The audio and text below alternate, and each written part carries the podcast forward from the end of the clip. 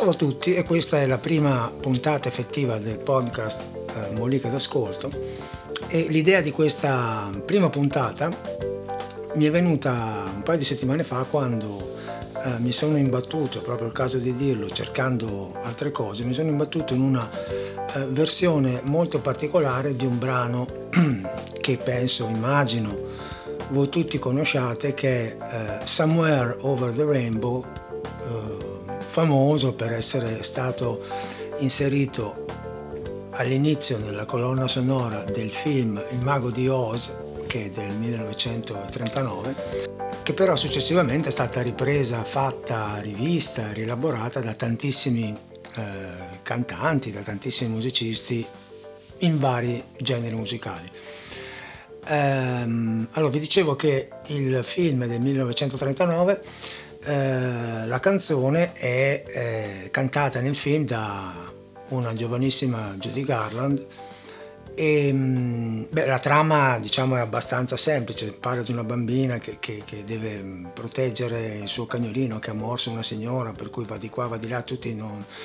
non la considerano, dicono di trovarsi un posto ehm, per, per, insomma, per, pensare, per meditare sulle su, su cose che succedono e lei canta questo, eh, questo brano. Ehm, il cui testo è un testo sostanzialmente favolistico, dice uh, Somewhere over the rainbow we are pie, cioè da qualche parte sopra l'arcobaleno molto in alto, There's a land that I heard of once in lullaby, c'è una um, terra di cui ho sentito parlare una volta in una, in una favola. Uh, somewhere over the rainbow, skies are blue, da qualche parte sopra il, il, l'arcobaleno i cieli sono blu, and the dreams that I dare to dream really do come true, cioè e i sogni che ho osato sognare diventano realtà. Uh, poi c'è una parte che dice someday I wish upon a star and wake up where the cloud, cioè un bel giorno esprimerò un desiderio e mi sveglierò in un posto, eccetera, eccetera. Insomma, è un testo molto così favolistico e mm, teoricamente insomma, non, ha, non, è un testo diciamo, profondo, non, non è Shakespeare, però è diventato un brano molto famoso sia per questo sia perché ha una, una linea melodica molto particolare, molto marcata, che mm, è strano per essere una canzone diciamo americana che in genere puntano più sull'aspetto ritmico ed è anche famoso per questo salto di, di, di nota che c'è all'inizio che vuole appunto rappresentare questo passaggio oltre l'arcobaleno. Ma direi, come si dice, bando alle ciance e ascoltiamo uh, un pezzo di questo brano che magari nella versione cosiddetta originale, anche se il concetto di originale in musica si presta spessissimo ad essere interpretato in vari modi, comunque direi partiamo dalla, dalla versione così de, del film per poter poi ragionare sulla cosa che mi interessa di più. Eccolo qua.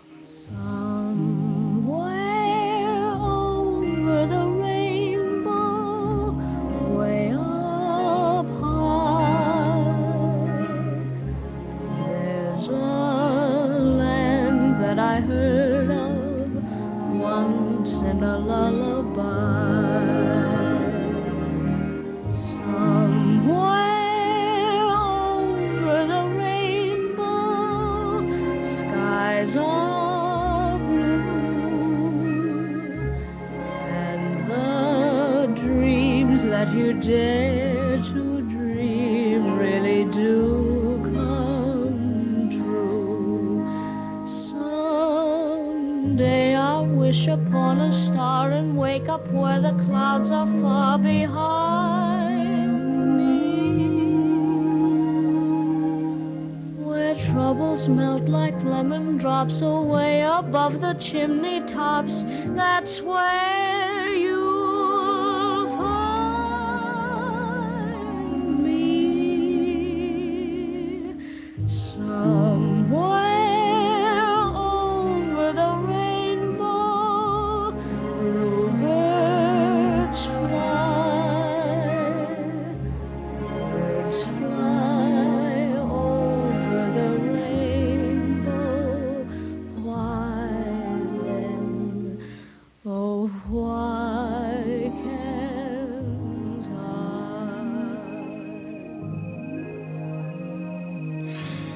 Ecco, come vi dicevo, un pezzo molto leggero, molto aereo, molto melodico, con anche da, importante da far notare una struttura molto semplice, tipica degli standard americani, cioè c'è una strofa, poi c'è una seconda strofa, poi c'è una parte, eh, un inciso sostanzialmente, e poi la ripresa della terza strofa, A, A, B, A, eh, con qualche piccola variazione, ma comunque la struttura è questa. E volevo ricordare che ovviamente quando si parla di eh, due strofe, si parla di eh, una linea melodica uguale, cambia il testo tra una strofa e l'altra, mentre invece l'inciso o parte B è diverso dalla strofa sia per quello che riguarda la linea melodica sia per quello che riguarda eh, il testo. Quella che volevo farvi sentire, della quale volevo un po' discutere insieme a voi, è la versione di Keith Jarrett o Keith Jarrett, Keith come Keith e Jarrett come Jarrett, eh, un pianista eh, classe 1945, tuttora eh, vivente, anche se non più in attività purtroppo, poi vi dico perché, che è uno dei pianisti e dei musicisti più importanti della seconda metà del Novecento per quello che riguarda la musica. In generale molti lo mh, definiscono eh, un pianista jazz, ma in realtà eh, Keith Jarrett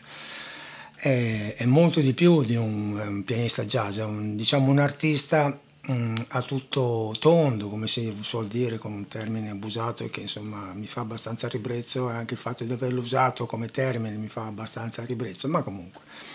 o a 360 gradi per dire una cosa ancora peggiore. Diciamo che lui è diventato famoso per essere stato nel gruppo di un grandissimo come Miles Davis tra la fine degli anni 60 e i primi degli anni 70 era uno dei si direbbero i Fab Four, i quattro pianisti che non sono i Beatles, ma sono i quattro pianisti, tasteristi mm, forse più importanti della musica jazz. C'era lui, Keith Jarrett, c'era c'era Chick Corea, c'era Herbie Hancock e c'era Joe Zawinul. Dopodiché lui ha intrapreso una carriera stellare sia con le varie formazioni, quartetti, il trio, il famosissimo trio suo con Jack DeJohnette e Gary Peacock, sia eh, soprattutto da solo. Eh, Jarrett ha registrato il, disco di piano solo più eh, venduto della storia, che è il famoso concerto di Colonia, The Colne Concert, dei primi anni 70, ed è, che è stata una delle prime performance eh, di piano solo. E perché vi dico questo? Perché la versione di eh, Over the Rainbow che noi andiamo a ascoltare, che è eh, una versione registrata dal vivo eh, a Tokyo nel 1984, è una versione per piano solo. Eh, questo già eh, vi fa capire alcune cose. Innanzitutto il fatto che se uno affronta un brano ehm, cantato, diciamo, originariamente eh, solo con uno strumento eh, è un'impresa abbastanza ardua di per sé è vero che il pianoforte è uh, uno strumento abbastanza completo che può benissimo reggere da solo la, la, la, tensione emotiva di un brano,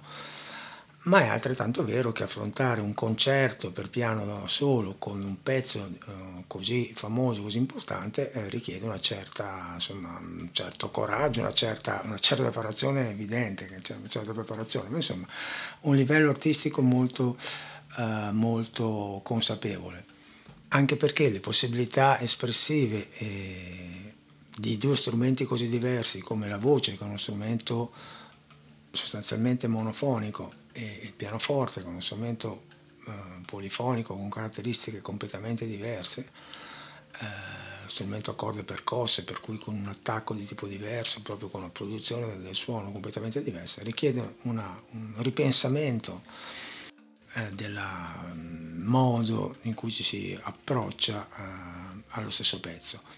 Eh, comunque adesso direi che è il caso di farvelo sentire e se magari chiudete gli occhi vi lasciate trasportare in questo mondo oltre eh, l'arcobaleno eh, è meglio, così poi ne parliamo un po'.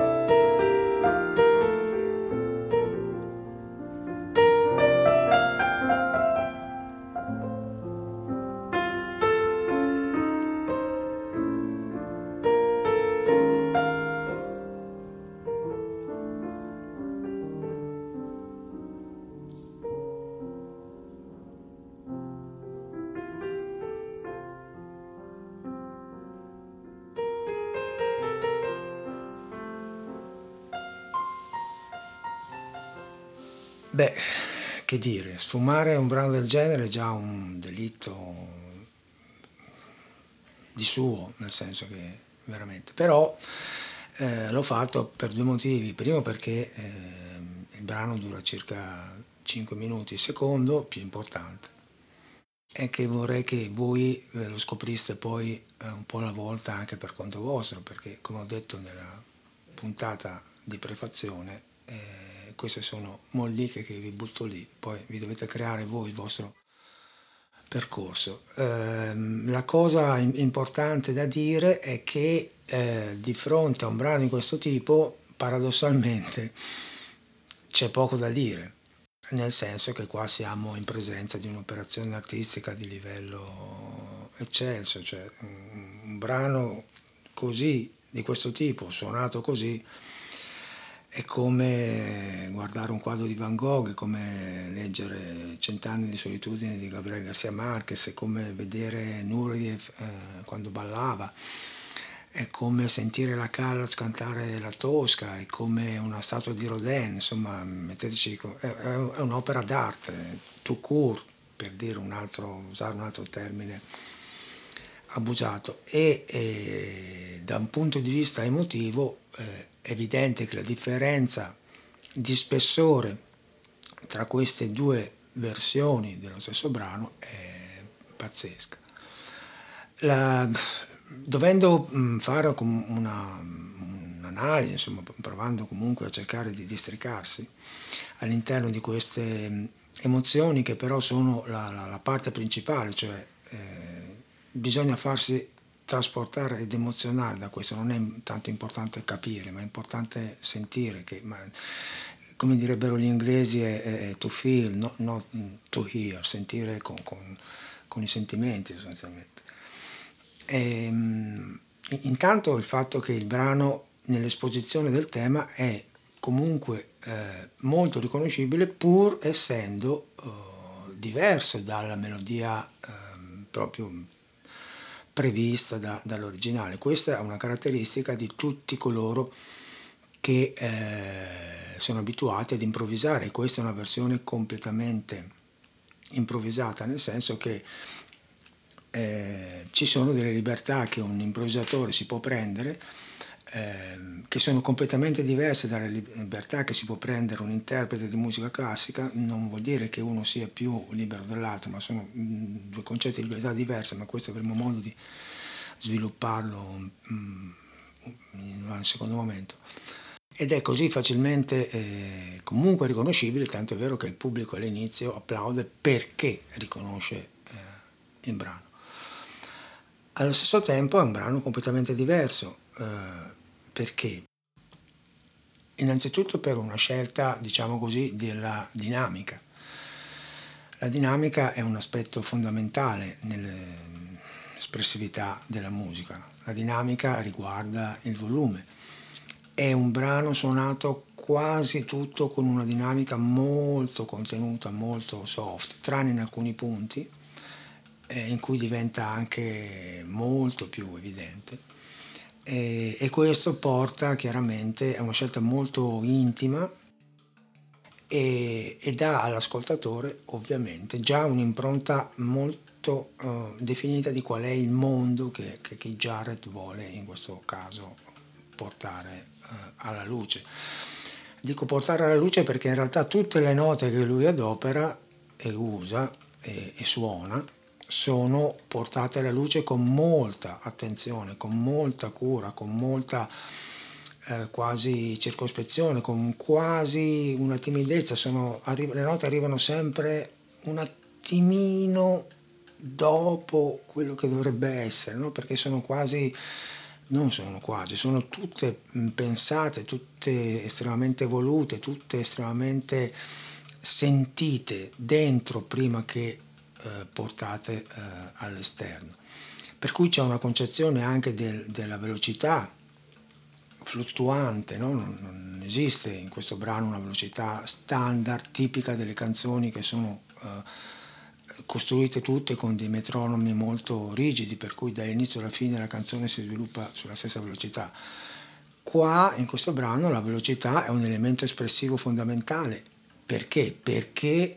la musica è come è un linguaggio e come il linguaggio parlato, ad esempio, sfrutta la velocità come modalità di, di, di espressività. Voi pensate a quando parlate, dite qualcosa, la velocità con cui lo dite è, a volte è una de, delle, delle, caratteristiche che cambiano completamente il senso no, di, di quello che dite e la dinamica pure. Pensate a questo, la, la musica è un linguaggio e utilizza gli stessi eh, mezzi espressivi del linguaggio parlato, velocità, dinamica, eh, cura del suono. Ecco, un'altra cosa fondamentale, quello che ti porta in questo mondo oh, che non è fatato, ma che è molto molto intimo di Keith Jarrett, mentre nella versione giudicale è un mondo una favola, qua è un mondo completamente interno, qua c'è un ascoltatore che deve essere totalmente mh, attento, attivo, partecipe e consapevole, è quello che porta a questa uh, sensazione dell'ascolto è soprattutto il suono, il suono di questo pianoforte che è molto morbido ma allo stesso tempo definito chiaro e questo deriva dal tocco, il tocco che sa essere sia morbido nell'accompagnamento della mano sinistra che comunque molto rarefatto, sia eh, incisivo, nitido, più che incisivo, nitido e chiaro nella melodia e nelle variazioni eseguite dalla mano destra. Eh, e non è il pianoforte in sé che suona così, è Keith Jarrett che suona il pianoforte in questo modo, cioè è, è uno, uno, strumento, il pianoforte in questo caso è proprio uno strumento, è uno strumento per portare fuori quello che è la poetica e il mondo interiore eh, di un artista. La cosa che io vi, vi chiedo eh, di fare per conto vostro è quella di andare su YouTube di eh, guardare il filmato, ma vi chiederei prima di guardarlo, di ascoltarlo senza guardarlo, dopodiché provate a guardarlo. Eh, perché quando voi guardate questo filmato capirete che tutto quello che avete pensato quando l'avete solo ascoltato eh, trova un riscontro, perché la, la partecipazione emotiva di chi Jared a quello che sta facendo è evidentissima uh, nel filmato. Perché vi dico questo? Per spiegarvi quello che ho detto all'inizio, quando vi ho detto che Keith Jarrett non è più in attività, purtroppo. Um, non solo perché ha avuto qualche un grossissimo problema di, di, um, di salute per cui non, non, può più suonare, ma perché sono già parecchi decenni che lui eh, soffre di, quella, di, una malattia che si chiama sindrome da affaticamento cronico e per la quale i, i, i medici gli hanno proibito di fare nel corso del tempo più di tot concerti all'anno perché lui è talmente dentro a quello che fa che si, si, si stravolge, insomma, si, si, si consuma sostanzialmente. Però guardatelo, ascoltatelo e cercate di farvi trascinare in questo mondo eh, perché ne vale la pena. Eh, detto ciò vi saluto e ci sentiamo alla prossima mollica d'ascolto. Ciao ciao!